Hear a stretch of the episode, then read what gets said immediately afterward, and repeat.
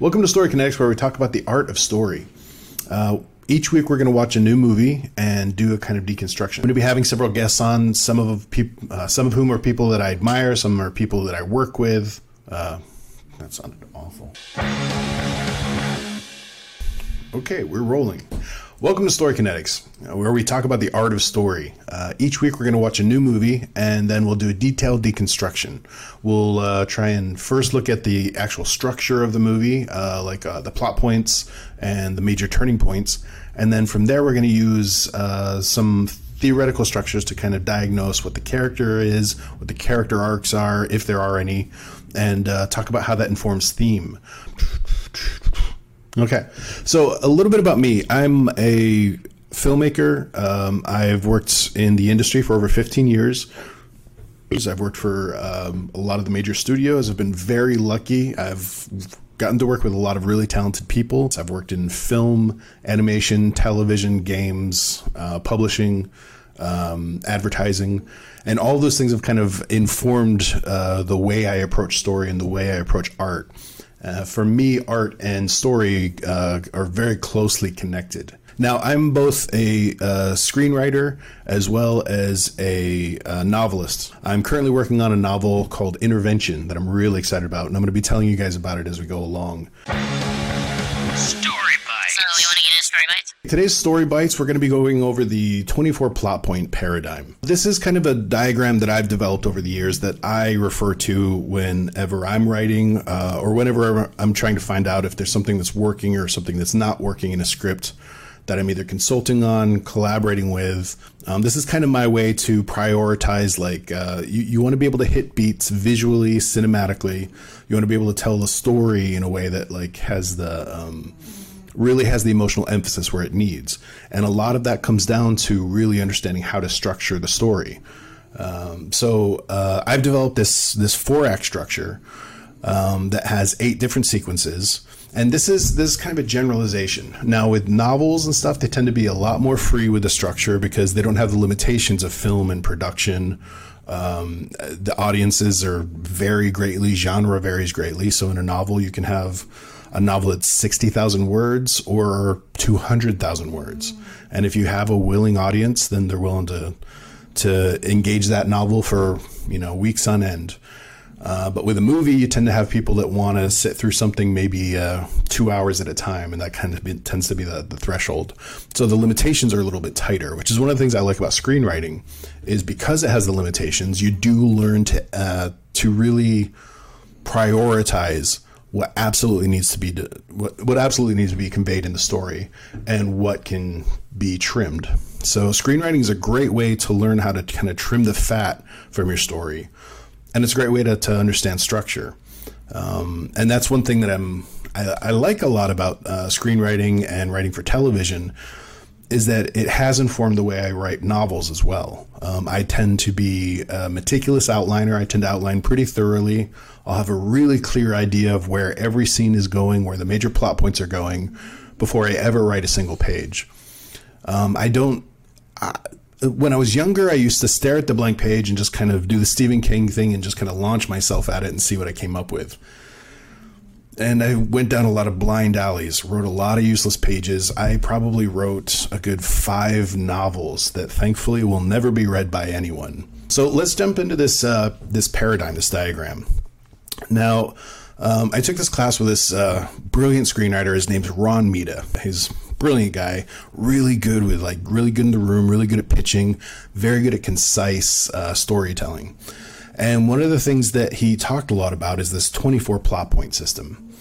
And I know as soon as you hear system and formula, it just kind of like starts to irk that feeling of like it feels like a piece of your artist dies inside you. But the truth of it is it's a practical way of kind of prioritizing your ideas. A lot of us have a million different ideas. It's like a mudslide of ideas. And the hardest thing about writing is figuring out how to kind of put them all together into one story in a way that's concise and that's paced well, and that like that you engage it, or keep the audience engaged. It's a lot of screenplays and a lot of novels suffer from this very problem, where they just have so many ideas and it's all just kind of, it doesn't feel like it's going anywhere. So a lot of this 24 plot points is about kind of pacing it so it always feels like there's a kind of momentum. There's a trajectory with every single scene, every single chapter, every single sequence. You feel like you're going somewhere. So it starts off with we have these 24 plot points. Now in this diagram, I've intentionally left off a lot of the plot points, mostly because I want to look at the tent poles or the major landmarks that are turning. But what we see is that we have 24 plot points. If we break it down into acts, we have about 6 plot points per act. And then from there we have sequences. A sequence is just a series of scenes or a series of plot points. And then each sequence has 3 plot points, which culminates at that major landmark. So what we're going to be doing is using this paradigm as kind of a prototype that we'll be holding up to movies. And you can also apply this to novels. I use this when I'm writing a novel as well. The idea is you hold it up as kind of something to compare to. It's not an ideal. It's not a measuring stick that you can measure how good something is. Your job is to find ways to take this and reconstruct it so it makes sense for your story. Okay, so diving in just really quick. Act 1, Sequence 1, you start with a hook, which is where you grab the audience's attention. You introduce the character, and the character is navigating a world. And the way they navigate the world reveals a lot about their character and their value system. It also tells us what the rules of the world are. For example, if you have a kid who's new in high school, they're learning what the cliques are, who's in power, who's in control, what the hierarchy is, what the statuses are, the pecking order, versus like if you have somebody who's trying to get into the mafia, and some of the different decisions and choices they'll have to make under different circumstances. And then right at the end of the first sequence, you have the impetus. Now, each one of these, we're going to go into specific breakdowns. Each story bite will go into more detail in each aspect. But generally, we'll start to look at... I want to just generally kind of cut through this really quick. So the impetus is where they receive the problem, they encounter the problem that they want to solve for the whole story. And this becomes kind of the spine to the entire story from beginning to end. So you present the problem, they usually negotiate stakes in sequence 2, and then from there the dramatic question is, this is when they have decided that they're going to try and solve the problem. This could be an opportunity or a threat. And then you jump into Act 2. Act 2 is all about it's all about their strengths. It's how they kind of negotiate their different conflicts and try and get closer to solving that dramatic question, which was posed by the impetus. And then from there you hit the midpoint. Midpoint is kind of a false climax. It's where they think they're getting close to solving the problem, and then the floor drops out from under them, and they start tumbling down the hill. And then which sends us to Act 3. Now, typically speaking, I got to acknowledge most people write in 3 acts, if they use acts at all. There's no right or wrong way. There's no, there is Bible, but there is no rule of how many acts you need to have. If you're writing a TV episode, you tend to have 4 to 5 acts. If you're writing a feature film, you tend to have 2 to 3 to 4 acts. It depends on how you want to structure it. Shakespeare would have 5 to 7 acts in his plays. So it depends on what you want to get across and what the structure is and the format and the platform and everything. Sometimes you want to have nothing but a single plot point if you want to do a short film. But what I've done is taken the typical 3-act structure. Now, most of the time they have 3 acts and they have a midpoint halfway through the act, Act 2. So they'll kind of do Act 2A and Act 2B. When the truth of it is they're functioning as discrete acts, as separate acts. So I went ahead and divided the acts into Act 1, 2, 3, and 4, and then the climax resolves itself in Act 4. So once they hit the midpoint, that sends us into Act 3, and everything where Act 2 is all about being aggressive and assertive and proactive, Act 3 becomes reactive, where they were just responding to the conflicts in them. This is when a lot of their weaknesses are revealed, and it sends them spiraling down to the low point. Low Point is where they're kind of forced this kind of identity crisis, and they realize they are not equipped to address this problem, generally speaking. And this is where they're kind of forced to look at themselves and think, like, you know, look at the man in the mirror, and figure out, like, what is it they need to change about themselves. This is often where people tend to, where writers tend to put the character arc or the full transition or the completion of the arc, and they realize they need to change their internal value system.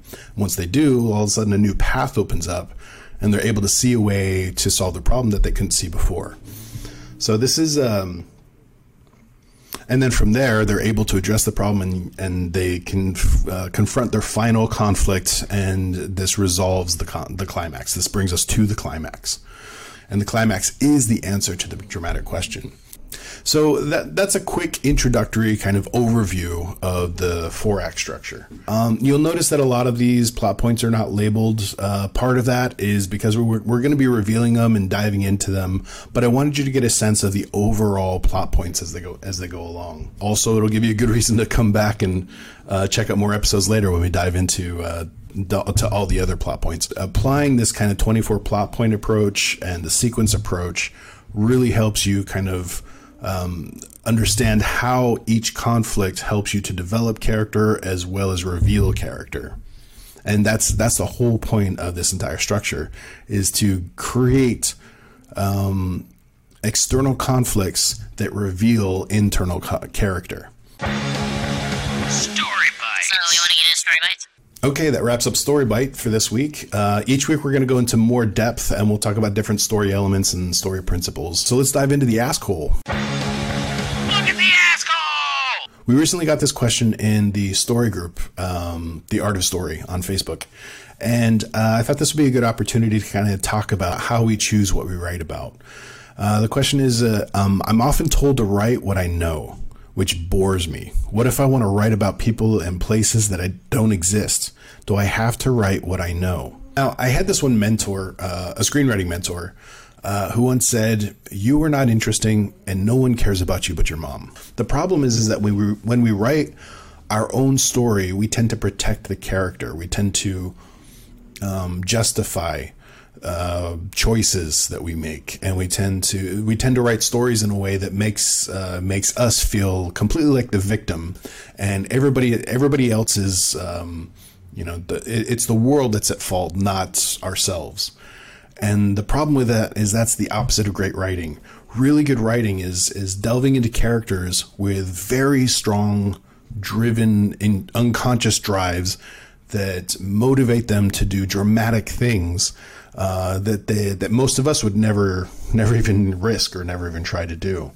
And the best way to explore those values and explore those unconscious drives is by torturing them and seeing how they screw up and seeing how they make all the mistakes in the world, and showing their hubris, showing their weakness, showing things that would embarrass and maybe even make us feel guilty. And when we're writing about ourselves, we tend to not want to show that side. It takes a very brave person to show that level of vulnerability. What happens when we're writing fiction is we're able to remove ourselves from the equation and actually dive into a lot of the principles. We can, a lot of fantasies about pretending to be other people that we would never get to experience in real life.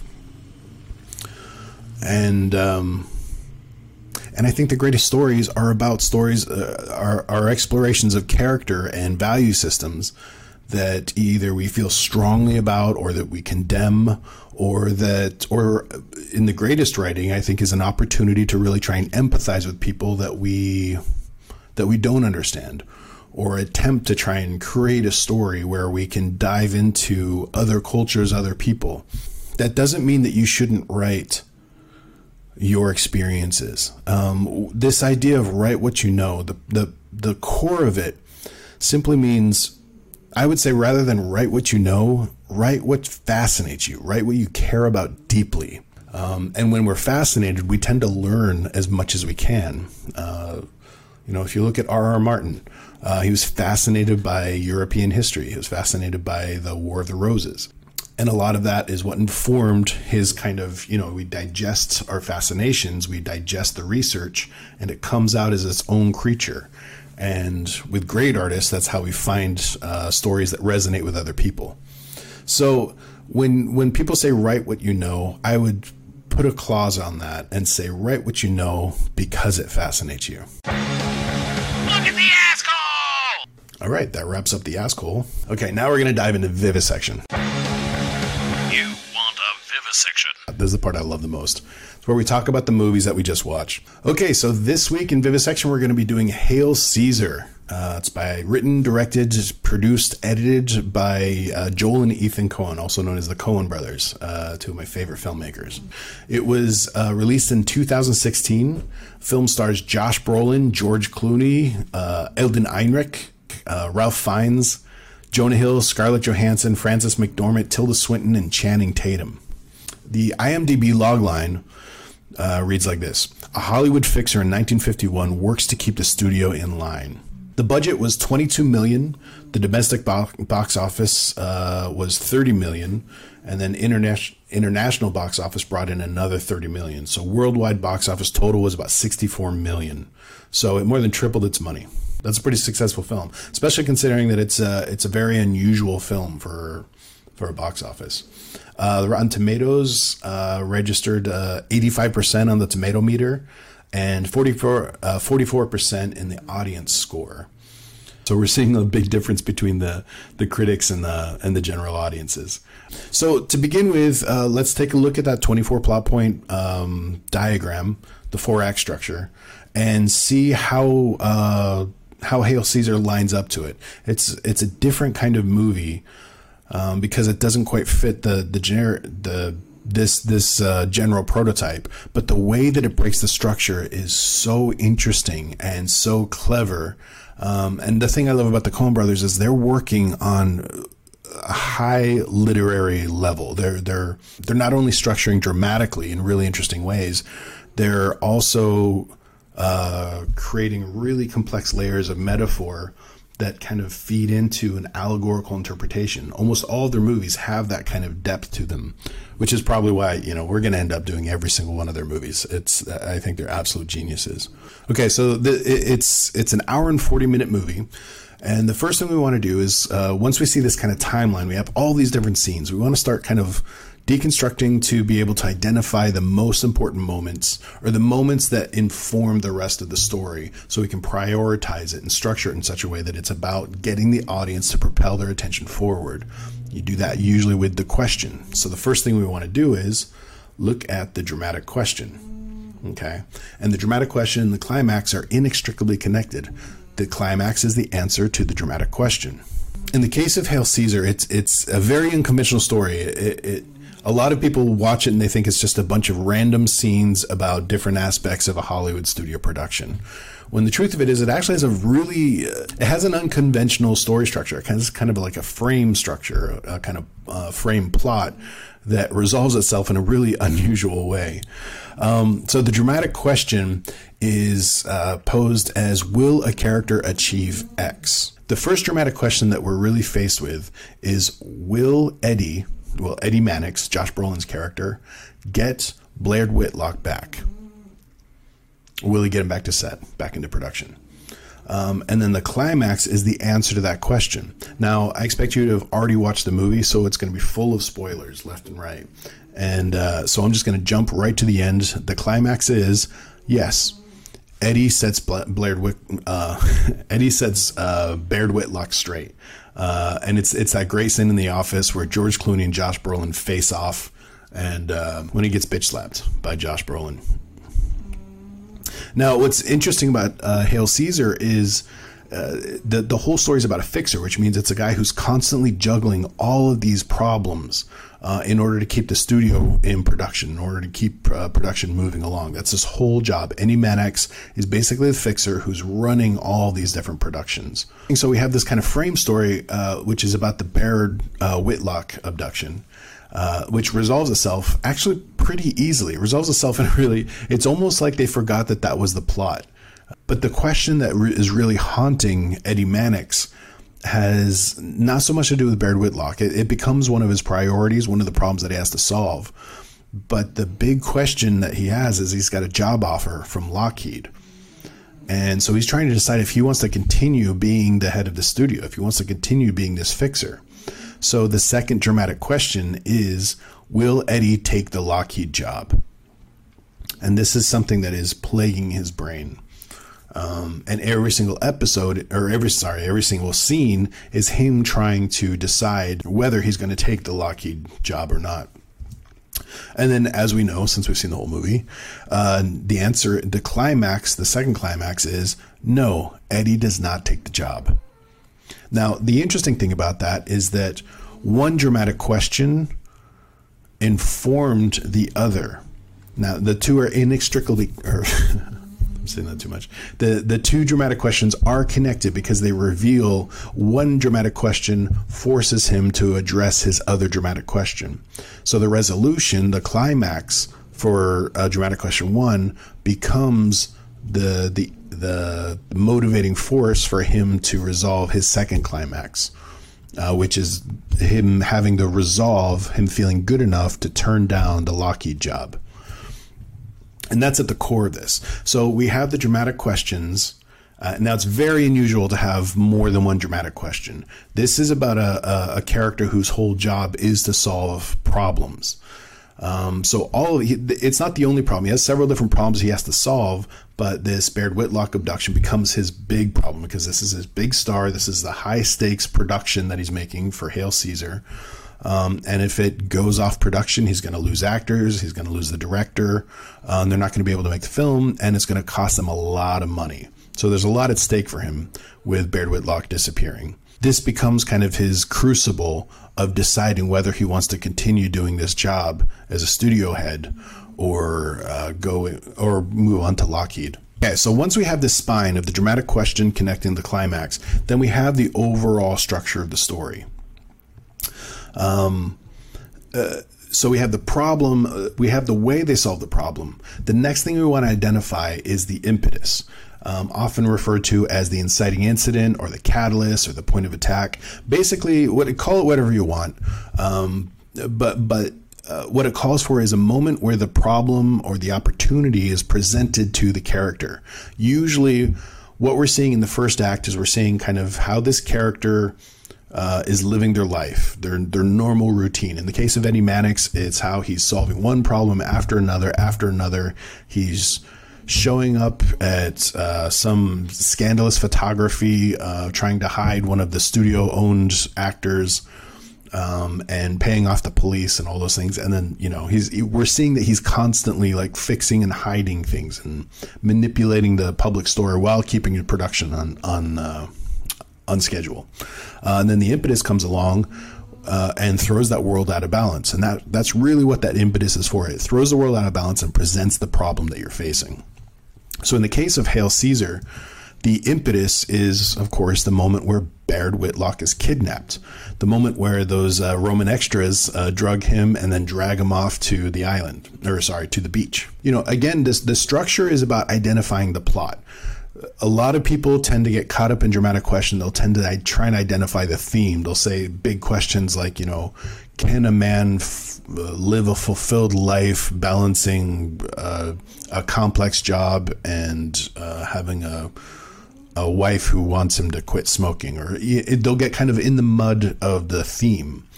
So when we're structuring the story, we want to look primarily at plot. And plot is about the external conflict and the choices they're making, what they want and identifying what they want, and the strategies and tactics they're using to be able to go after that.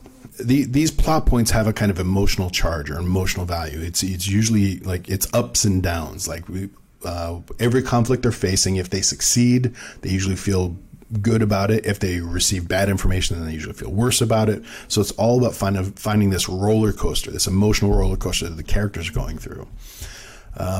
Which means that the next thing we want to look for is the midpoint. Now, the midpoint is kind of it's about disillusionment. The character thinks they're about to solve their problem. They think everything's going to be resolved. So they think they're about to get what they want. And then the bottom drops out from under them. Now, the Act 2 is all about them feeling, once again, like they're making progress. So when the midpoint hits, the rug's pulled out from under them, and all of a sudden they realize that the problem is much more complex than they thought it was going to be. So after that, Act 3 is all about them trying to figure out, trying to scramble and figure out how they're going to solve this problem, or if it's even worth it to pursue it, or if it's the right thing to do in the first place. And that usually sends them kind of rolling down the hill all the way to the low point. The low point is where they've lost hope. They everything they had inside them that they thought they'd be able to draw on, all their strengths, all their expertise, their wisdom, has completely failed them.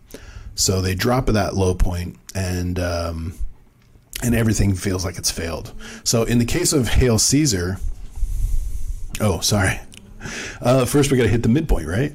So the midpoint is that moment where they're where Baird Whitlock is with the communists, and he says basically like, well, you know, what's to stop me from naming names? Like, if I'm not part of the ransom, what am I going to get out of this? Basically, he's asking Kibono who benefits. And so at this point, the abduction actually kind of seems like a friendly afternoon. He's like having, finger sandwiches and tea with these communists. So it seems like just kind of a chill afternoon. But it's the moment where he says, so what's going to stop me from naming names? And he says, I don't think you will. Because we'll be forced to mention what really happened on As Wings as Eagles, which so that's when the story turns. It's not just a friendly afternoon with some pleasant scholarly screenwriters. It turns into an extortion, and that's what makes it such a strange midpoint, because George Clooney all of a sudden realizes this is a much more complex problem. He thinks he could be pretty much say like, oh, great, I had a little bit too much to drink. I woke up, had a nice conversation with some intellectuals, and now I get to go home. But no, he can't. And that's why that's the midpoint, because after that, everything reveals itself to be much more complex, and people reveal themselves to have much more nefarious motives than we initially anticipated. So from there, we're going to go identify the low point. And this is that moment. It's kind of a montage sequence where Eddie he's at the height of stress. He doesn't know where Baird Whitlock is. He's paid the ransom. We know that Hobie is following Bert Gurney.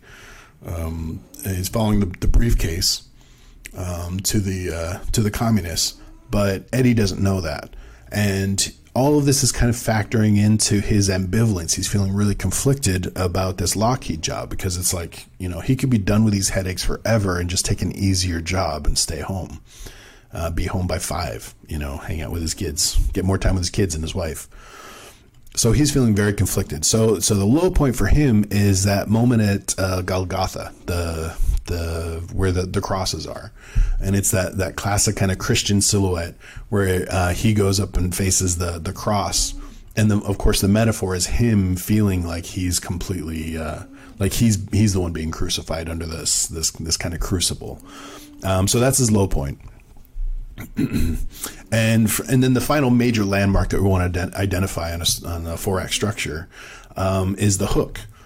And the hook is, in this case, the whole idea of the hook is to kind of grab your audience's attention, bring them into a world, and promise that this is going to go somewhere interesting. And usually you want to kind of establish motifs and themes. I think of it a lot as an overture for a symphony, where you establish certain kind of musical harmonies. It sets the tone. You get kind of a sense of where it's going to go. And you can introduce the character as well. In this case, the hook for Hail Caesar is Eddie's confession. When he's in the confessional, we get to learn a lot about his character. He seems like someone who's hyper-religious, overly concerned. He's really concerned about lying to his wife, about smoking. And then the interesting thing is, right after that, he goes to a photo shoot and literally slaps a woman across the face, which is interesting, because at first we're kind of like, oh, he's kind of a gentle soul. He's concerned about, upsetting his wife and doing the right thing.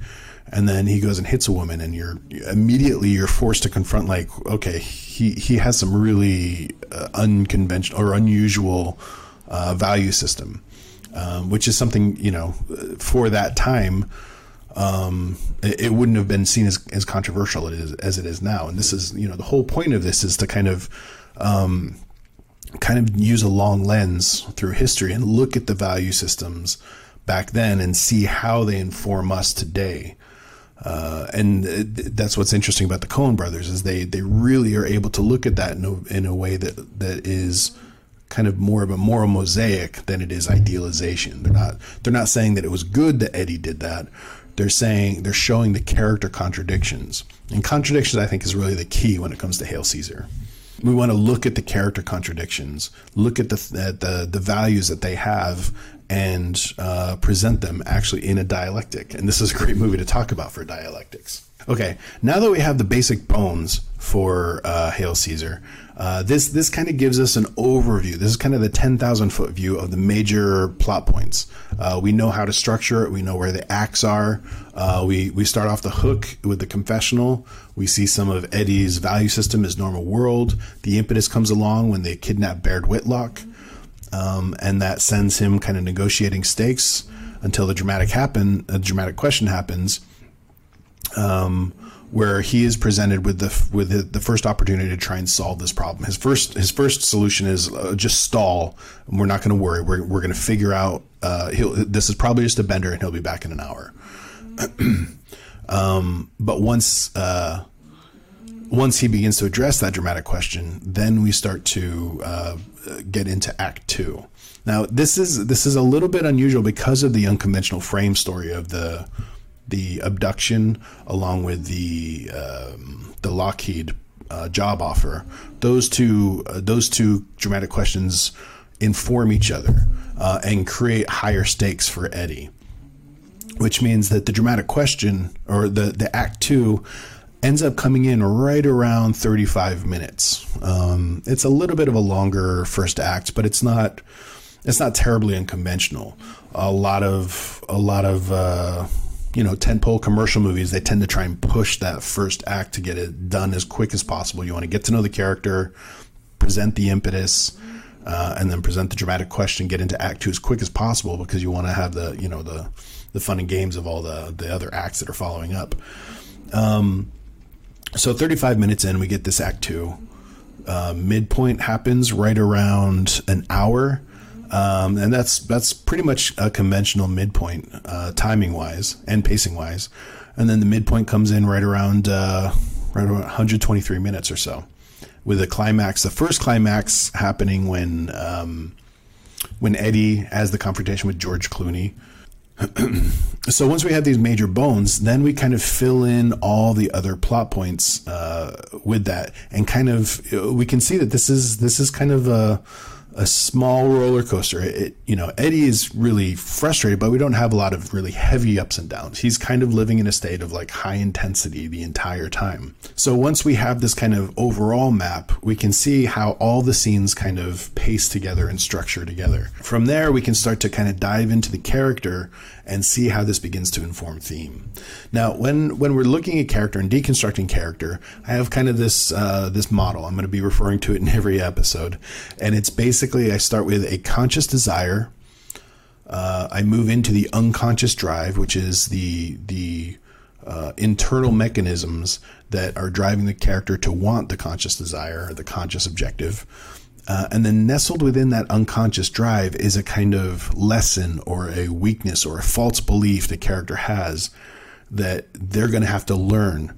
And usually, you know, if you have a story about a character arc, this is the lesson. This is the piece the piece of themselves that they're going to change. Now, one thing to remember is this isn't just a lesson they're going to, like, you know, all of a sudden they're going to learn how to ride a horse. It's not that kind of lesson. It's a moral lesson. It's a central value system that's going to be shifting. And that's what a lot of people miss when they talk about character arc, is they think it's just about a character who's just changing their attitude about something. But the truth of it is it's essentially an innate value system that they often don't even know that they have. And the external conflict is going to force them to change their value system if they want to. The whole idea is that a dramatic question gets them to ask, pushes them out of their comfort zone and gets them to ask, am I willing to change in order to achieve this objective? And that's what every single great story is about. It's about the question of the negotiation we have internally as we pursue what we want in the world. And so from there, we can identify the moral imperative. Now, the moral imperative is simply, you know, an imperative is that which must be done in order to achieve something. It's a conditional relationship. If you want X, you have to do Y. And the point of the moral imperative is to essentially force that Achilles heel out into the open and force them to reckon with it. So that moral imperative is the source of every single external conflict that they're facing. It's a little abstract, so we're going to get into that a little bit, and hopefully with enough episodes and stuff, you'll start to get familiar with how this functions. But it's at the core of every story. We can identify it in every story for every single dramatic structure with its character motive. And again, this informs the narratives, this informs the metaphors, and informs allegory. But as we're going to see in this, it's not necessarily the full depth that we can excavate from the allegory. And then, of course, from the moral imperative, we get the theme. Now, the theme and the moral imperative feel very similar because the moral imperative is a moral rule or of how the world functions. And a theme is a proposition about a moral rule, about the way the world operates or a specific moral sphere, how that operates. But the big difference between a theme and a moral imperative is the theme is the lesson we learn from the moral imperative. The moral imperative is a source of conflict, and the theme is the proposition that we can make after we have experienced the moral imperative. Sometimes it's failure, and that changes it. It's a little abstract. We'll get into it. So in the case of Eddie Mannix, we know that we have conscious desire. Now, the conscious desire is always directly informed by the dramatic question. It's the problem the character knows they want to solve. So in the case of Eddie Mannix, we have two dramatic questions. So we essentially have two conscious desires. And the first one, the most external frame story, is he wants to get Baird Whitlock back to set, back into production. He wants to get the production done. He wants to get Hail Caesar complete. And then his second conscious desire is to decide whether to take a new job, to take the Lockheed job. And the trick is that he wants to feel good about the decision. He's really struggling with that. So from there, these two conflicts are informed by the unconscious drive. The unconscious drive are just his internal value system. So in the case of Eddie, for his unconscious drive, this is where we start to have to kind of do some detective work.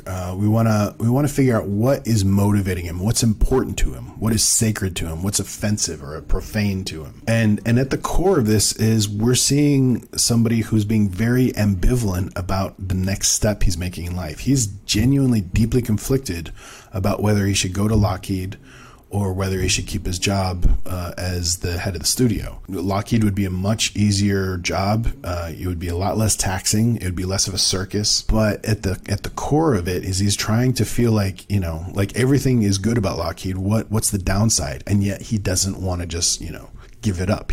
There's something in him that is trying to morally justify staying at Capitol Pictures. So his unconscious drive is he wants to justify staying there so he can feel good about making the decision to pass up Lockheed's offer. Lockheed is, it's better money, it's less work, it's less hours. And yet for some reason, he can't feel good about making that move. So at the core of that is this Achilles heel. He struggles to feel like running the studio is a worthy endeavor. You know, this is a deeply religious man, so family is very important to him. His marriage, his wife's opinion is very important to him.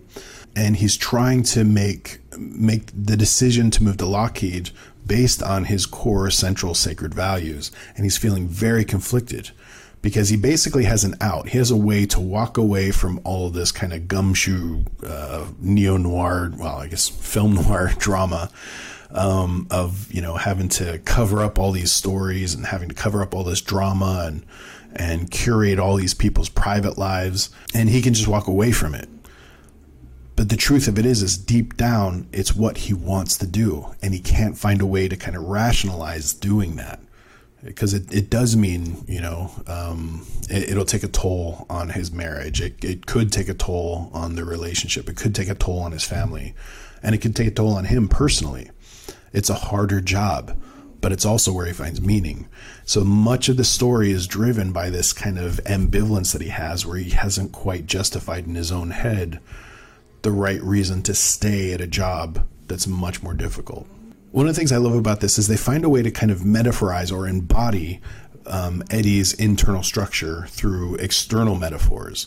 And the way they do that, and this is directly tied into his unconscious drive and his Achilles heel, is we have the characters of Baird Whitlock and Hobie Doyle.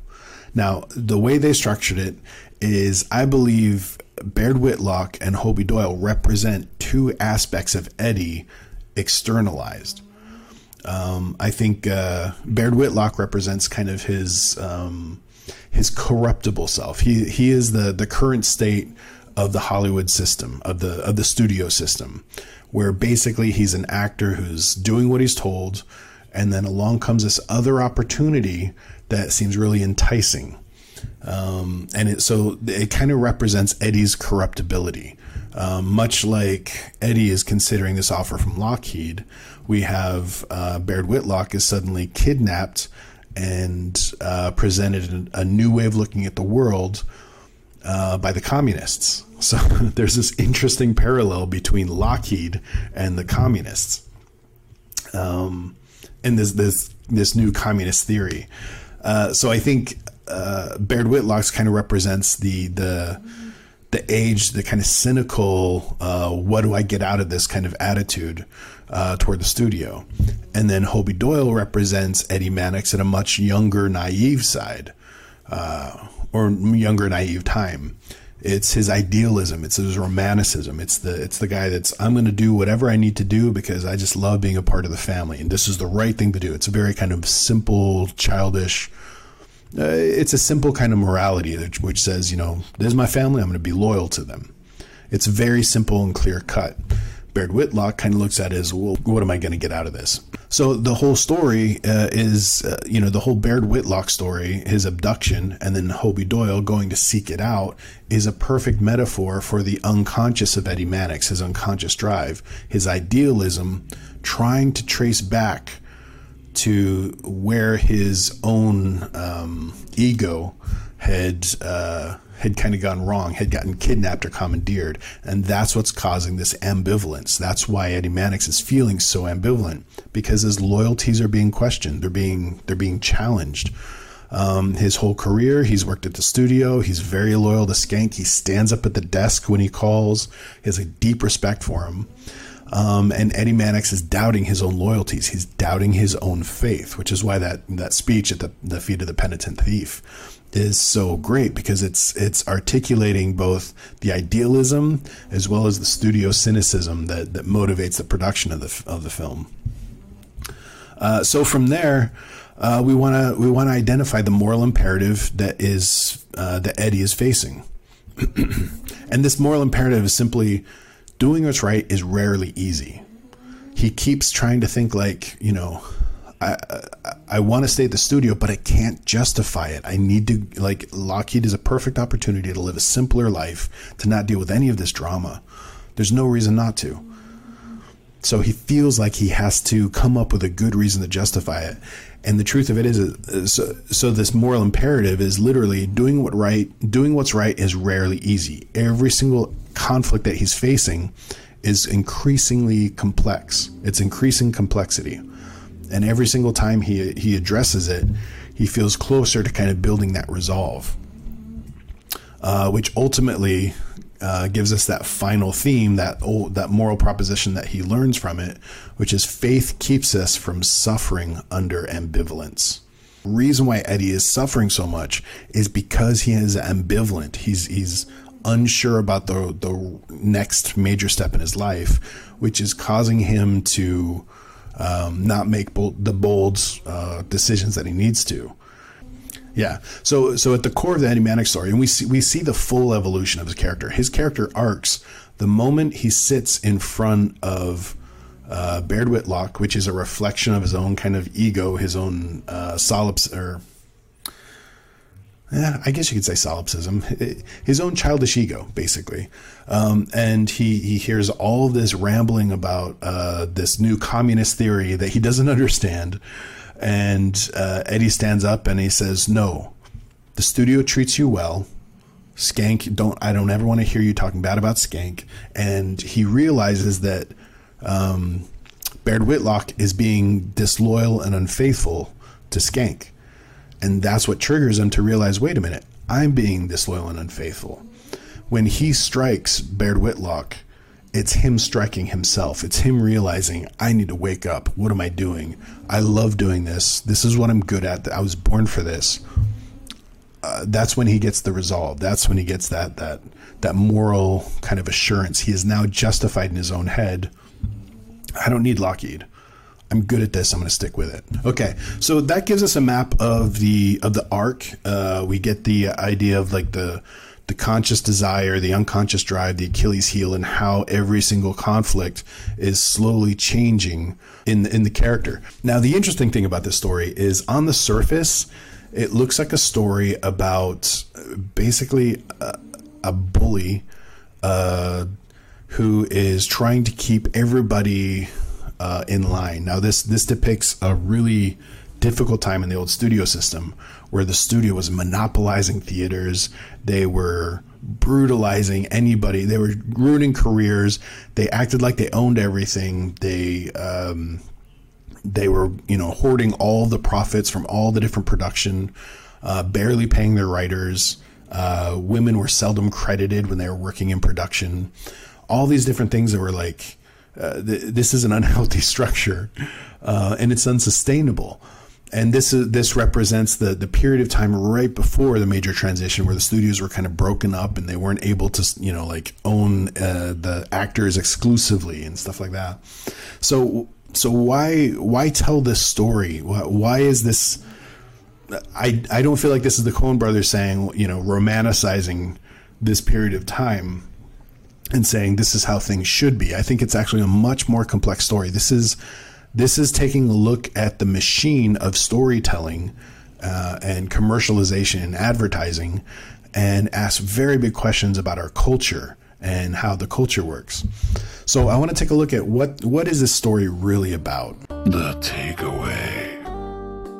This is one of my favorite moments in the movie, where he says, "I'm not really a student of history," and he's literally dressed as a Roman legion among a bunch of scholars. Now, to really dive into this story, there's that classical way of looking at the levels of a story. There's there's the dramatic narrative, which is what we just discussed. The plot points, the character arcs, all those things are pretty much the surface level of the story. Now, even though we get some insight into the psychology of the characters, that's still pretty much just the narrative of the story. Now, the next level down is theme or allegory. Now, one way to look at it is there's the proto-theme, which is, the lesson that Eddie Mannix learns, which is on the surface, it looks like it's endorsing Eddie Mannix as like, that's an arc that we should all, emulate Eddie Mannix, because he learned to make the right choice and be loyal to his employer, or loyal to the studio system. Even though the studio system was kind of a corrupt thing at that time. So that's the proto theme or the character arc. The next way to look at it is the meta theme or the allegory. And an allegory is just a metaphor extended into a conflict so that it reveals a certain kind of larger pattern. It's usually when like a character represents a worldview or a philosophy or even historical figures. It's basically a metaphor means other forms or second form. So when you engage something, when you're looking at a story and you see certain parallel patterns, then you can start to ask, what is the allegorical value to that metaphor? Now, in the case of Hail Caesar, we have certain obvious earmarks that are telling us what the metaphors are. First of all, we have Capitol Picture Studios, And the primary antagonists to Capitol Studios are the communists. Now, so we can, right off the bat, we can see that this is a story about capitalism in conflict with communism. It's not simple propaganda where they're just saying capitalism good, communism bad. In fact, I don't think you can actually extrapolate that from this story. I think what they're actually doing is using caricature to illustrate the extremes of the allegory. This is a caricature of capitalism. It's a caricature of communism. And they're brought into conflict with each other. And now a caricature is just where you're taking something that resembles, it looks familiar, and exaggerates it to a degree that, that is a commentary on what we recognize as familiar. Which the tricky thing about caricature is it often collapses into straw man. And a straw man is simply just where you're representing an opponent's point of view. You're misrepresenting an opponent's point of view, and you're doing it intentionally just to make their argument look weak. In this case, it's not so much about trying to represent capitalism accurately or communism accurately. I think it's actually much more interesting to look at the conflict, the philosophical conflict that was happening at the time, and look at how it's a mirror for our own time, and look at the mechanisms that are active in that relationship. So let's look at how they do that. Now, the first thing I think that, that's really interesting is they draw this really interesting parallel between communism and religion. In the first act, we have this great scene where we have, I think it was two priests, a minister, and a rabbi. And they're all gathered around and they're having this argument about the nature of God and, you know, how God is represented in the film. And the interesting thing is, you know, we cut to just a few minutes later and you see an identical composition of Baird Whitlock in the room watching these communists argue over the nature of man versus the nature of God, the function of man and the function.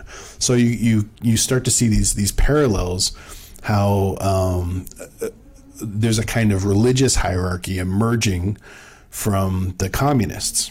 In one scene, we talk about how God is split, and there's this argument about the, just the essential nature of God compared to the communist argument, how man is split, and the role of man and the function and the body politic and all that stuff. And then one of the biggest central values is, you know, yes, we're for the little guy. This is all about economics. History is economics, and they're interchangeable. And ultimately, we're for the little guy, and we're for equalizing everything, so that there is no more of a predatory hierarchical power dynamic or a pecking order. But at the same time, they're just saying, you know, we're for the little guy. Yeah, well, sure, it's about the little guy. We also want to make some money on the side, which is part of the great contradiction of their own worldview. And then you see that paralleled perfectly with all the scenes where they're representing Antiochus engaging the rabbi of Nazareth or Jesus, and you're seeing the moment where he's giving the great speech, the big climactic speech at the feet of the penitent thief, and he literally says, "I saw only a man weak, or I saw only men, weak men, and he gave succor." And the idea is they're drawing this really clever parallel between 50s communist theory with ancient Christianity, and how both of them were kind of rivals of empire. And then to take that metaphor even further, we have the scene where Eddie Mannix is talking to the priest, or to the rabbi, the two priests and the minister. And he even says that the main character is just an ordinary man, even though he was a Roman tribune who was a kind of general in the army. But I think that's Eddie Mannix identifying himself as an ordinary man, because in a way, Baird Whitlock's character, or the Antiochus, is a kind of fixer in his own army. And that's I think how Eddie sees himself in this story. And then once again, we see man is unitary, and then also God is unity and division. So we're seeing these parallels. And what I think the the Coen brothers are going for is that communist theory or political theory. And I think this, you know, they're using communism, but I think what they're playing with is that all political, all power dynamics, all these ideologies kind of express themselves and become sacred values and then become kind of dogmatic and solidified into kind of religious hierarchies or religious religious structures. So, and then that parallel, I think they take it even just another step even further, and they say communism. I think that the film is largely saying communism is the more recent embodiment of an ancient grievance that gives rise to religion. So they're drawing a strong parallel. They're saying that, you know, Marx and Engels aren't just saying that they're not presenting a new idea to a recent solution. They're saying that this has been a conflict going on for centuries since, you know, we were in ancient empires, and we are still, you know, the common man trying to rise up and assert their own will, their own being in the presence of controlling dominant empires. So on one side we have the communists, and then on the other side we have the capitalists. And we can see that that they're drawing a really clear parallel between capitalism and empire building, which is the other side of the dialectic. We're going to talk about dialectic specifically, but so we have lots of imagery that emphasizes that this isn't just capitalism or, like, you know, the exercise of a free market. This is people building empires and holding on to their empires. Yeah, and part of the the whole basis of communism was, it started out as completely just a criticism of capitalism, and you have this great scholar, intellectual, specifically identifies that the studio is an instrument for capitalism. So, you know, this isn't even deep dug metaphors. They're explicitly saying these are the metaphors we're going for, and then the narrator refers to it as the tireless machinery that clanks on. These stories, these movies, these productions are like a automobile factory where they're just, you know, taking wheels, taking engines, and assembling it, and it's just following this kind of assembly line, production line. So you have all these images that are trying to reinforce that filmmaking, or these production studios and these large corporations are ways of building empires. And it's like this scene of, you know, the Baird Whitlock. It's great irony, but it also reinforces that image, that allegorical image of the Roman tribune entering the gates of the studio, as if it's this, you know, returning home to his conquered Rome, or to his victorious Rome. We have this moment where they, you know, the elderly scholar in the beach house, in Bert Gurney's beach house, is talking about the way capitalism expresses its contradictions. And these contradictions need to be worked through. He's talking about the dialectic, which we're going to talk about. But what he's specifically saying is the contradictions of the studio system here in this case. And what he's pointing out ultimately is this big contradiction that is being expressed left and right in every single scene, which is that capitalism is not an open market, but an engine that collapses into hierarchical stratification. So even though capitalism pretends to be, you know, a mode for free exchange and free discourse, what it actually turns out to be is just as much of a hierarchical oppressive tyranny. And that's the contradiction that he's forcing, without ever acknowledging their own kind of contradiction. As much as they try and focus on equality and fairness, they're resorting to all these tactics that are ultimately predatory, ultimately about them trying to get their profit or their amount of money that they feel they're owed.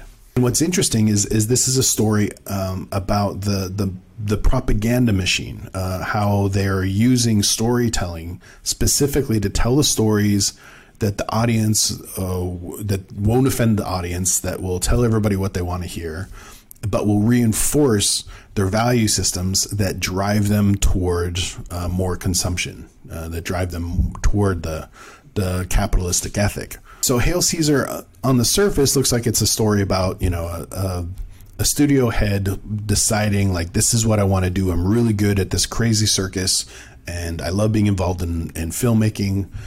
But I think it's actually saying something a lot more sophisticated about the nature of propaganda. And this is what I think it's really talking about. I think the meta theme of Hail Caesar is the propaganda machine of empire will cynically tell whatever story a culture considers sacred to achieve its own objectives.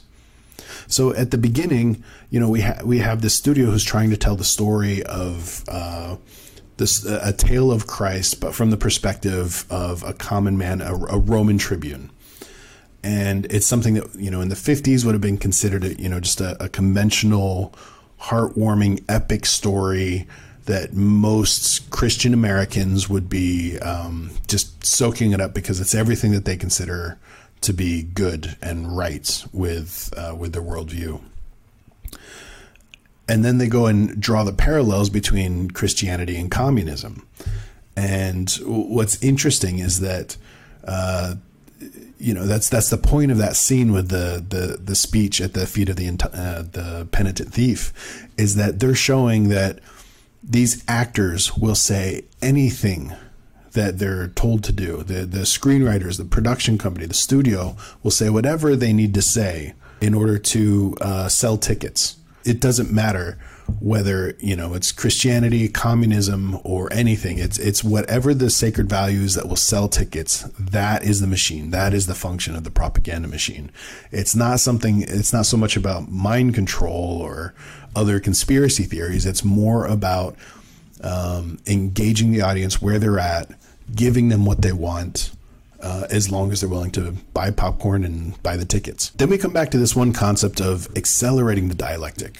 This is a sociopolitical theory called accelerationism. And basically there's a right-wing and a left-wing version. But basically accelerationism says that every power dynamic, every social system is full of contradictions, and it's constantly in kind of a dialectic with itself that is slowly exposing the contradictions and then will eventually collapse because it will reveal itself to be insufficient or incompetent as a social structure. So real quick, a dialectic is basically, classical dialectics means you have two sides of an opposing argument. You have the thesis or the claim or proposition, and then you have the antithesis, the disagreement or the counterpoint. And then they conflict with each other, which is the dialectic. You have, opposing points of view. And then you either have a didactic kind of resolution where, one conquers and you have the thesis is proven, or you have a kind of synthesis where the value of each argument is exposed and revealed, and they kind of develop a kind of synthetic relationship with each other, and come up with a new way of looking at it. Now, classically, this was seen as like the kind of the Socratic method or the best method to arrive at some truth. I mean, the truth of it is, it's just a great way to kind of argue opposing points of view. So the idea of accelerating a dialectic is a way for the theory is basically that every system has its contradictions, and the more you expose, the more you facilitate that system to gain power, it will force them to reckon with their contradictions, and their contradictions will cause them to collapse on their face, which is it's a very cynical kind of thing. It's basically saying like, I want to help you run faster so that you'll trip harder and fall harder. It's a very kind of it just reeks of cynicism, which is. One thing we need to remember is this film was set in 1951, shortly after Bikini Atoll, where the hydrogen bomb was first tested. And this is right at the beginning in the first early emergence of McCarthyism. And McCarthyism was a right-wing tyrannical movement where it was just destroying people's lives. Basically, it was an attempt by the government, by certain parties in the government, to punish people for having political theory, for believing political thoughts. And the idea was that they scared people so much, we're fresh out of World War II. North Korea was ramping up. It was a really tumultuous time. The Cold War was slowly beginning to emerge. And because of that, McCarthyism is starting to just barely peek over the edge, and as the shadow is beginning to loom. And lots of people were losing their careers if they didn't name names, if they weren't willing to throw other people under the bus. And you can't watch this without also kind of referencing like Trumbo, which came out just the year before this movie. It's a story about a communist screenwriter who was blacklisted for having different political beliefs. And then also look at Mank is another recent one, the David Fincher movie. Also about the role of communist and socialist theory in filmmaking. And what's interesting is, you know, the question becomes like, why tell this story in 2016? And why tell this the way the Coen brothers did? I don't think in any way that this was romanticizing the studio production. Nobody wants to go back to that kind of tyrannical studio system where literally like studios owned writers, owned actors, owned directors. It's not a healthy system, and it's still a complex, there's lots of toxic behavior, and, you know, hopefully slowly we're working on getting better and people are learning to communicate better. But nobody wants to go back to that old system. The question becomes, why tell this story now? And what's interesting is there's this little scene where Deanna Moran, played by Scarlett Johansson, they're going to be covering up her pregnancy, because back then in 1951, a famous virtuous actress having a child out of wedlock would have been way too controversial and would have caused people to boycott their movie and cancel them and get them fired and, you know, destroy their career just because they're making personal decisions that other people that weren't popular or weren't seen as ethical or moral. So they have the scene where she's signing the documents, where she's agreeing to hand over her child to this person, played by Jonah Hill, to cover up her pregnancy out of wedlock. And there's this little moment where he says, all these documents will be sealed until the year 2015, when this movie was in production. And I think that's the Coen brothers' way of saying this movie isn't about just nostalgia. This isn't about remembering the way things work. I think this is the Coen brothers kind of saying, holding up a mirror and saying, like, we need to look at how this functions, how these forces of empire, these forces of capitalism, these forces of communism, socialism, how they work by removing them from our current modern context, and ask, how do we navigate these systems? Like, do we still have these systems present? And what's interesting is we're seeing a very similar kind of dynamic going on right now. The big question is, we have a different studio system now. If we look at the modern equivalent to a studio system, it's not so much a Hollywood studio system. It's more the tech giants. It's more the social media. It's the interactions of how people communicate.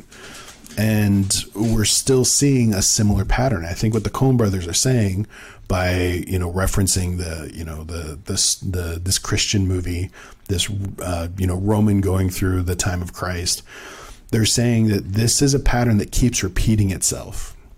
And that these large market forces, these large forces of empire are willing or basically thrive off of using whatever value system exists at the time as a kind of weapon or as a kind of mode to control the market forces, to turn what would be an open market, or to turn what would be attempts at equality, as ultimately ways of being divisive and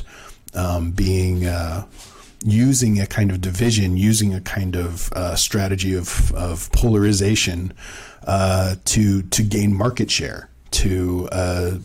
You're going to click on movies that you feel provocative, that feel like resonate with your storytelling. But ultimately, they don't care what you believe. They only care that you're clicking. They only care that you're watching the ad. They only care that you're buying the product that they're selling. And I think that's what's really interesting about this idea of Hail Caesar is, it goes back to, the concept Hail Caesar. Like in the Christian context,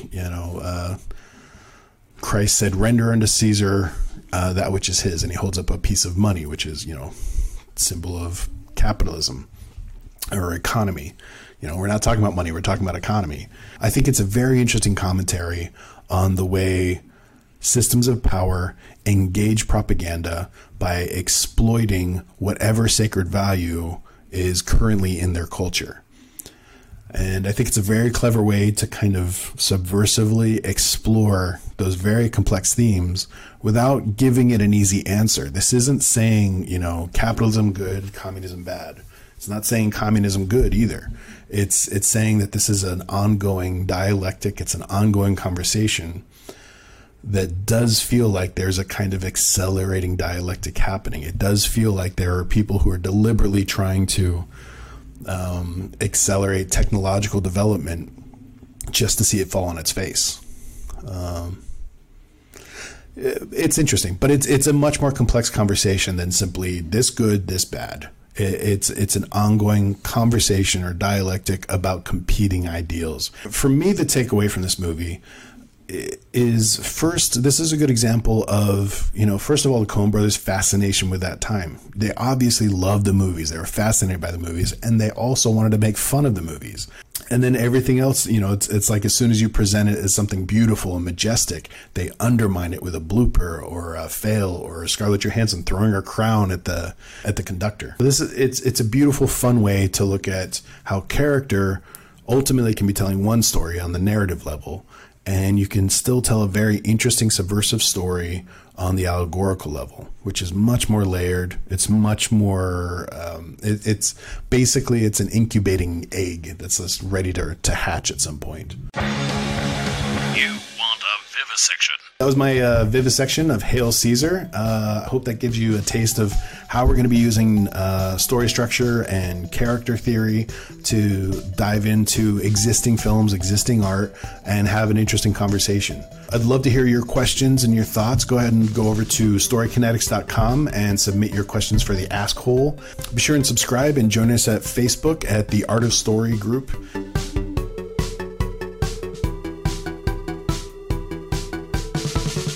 Have a great week, and we'll see you next time.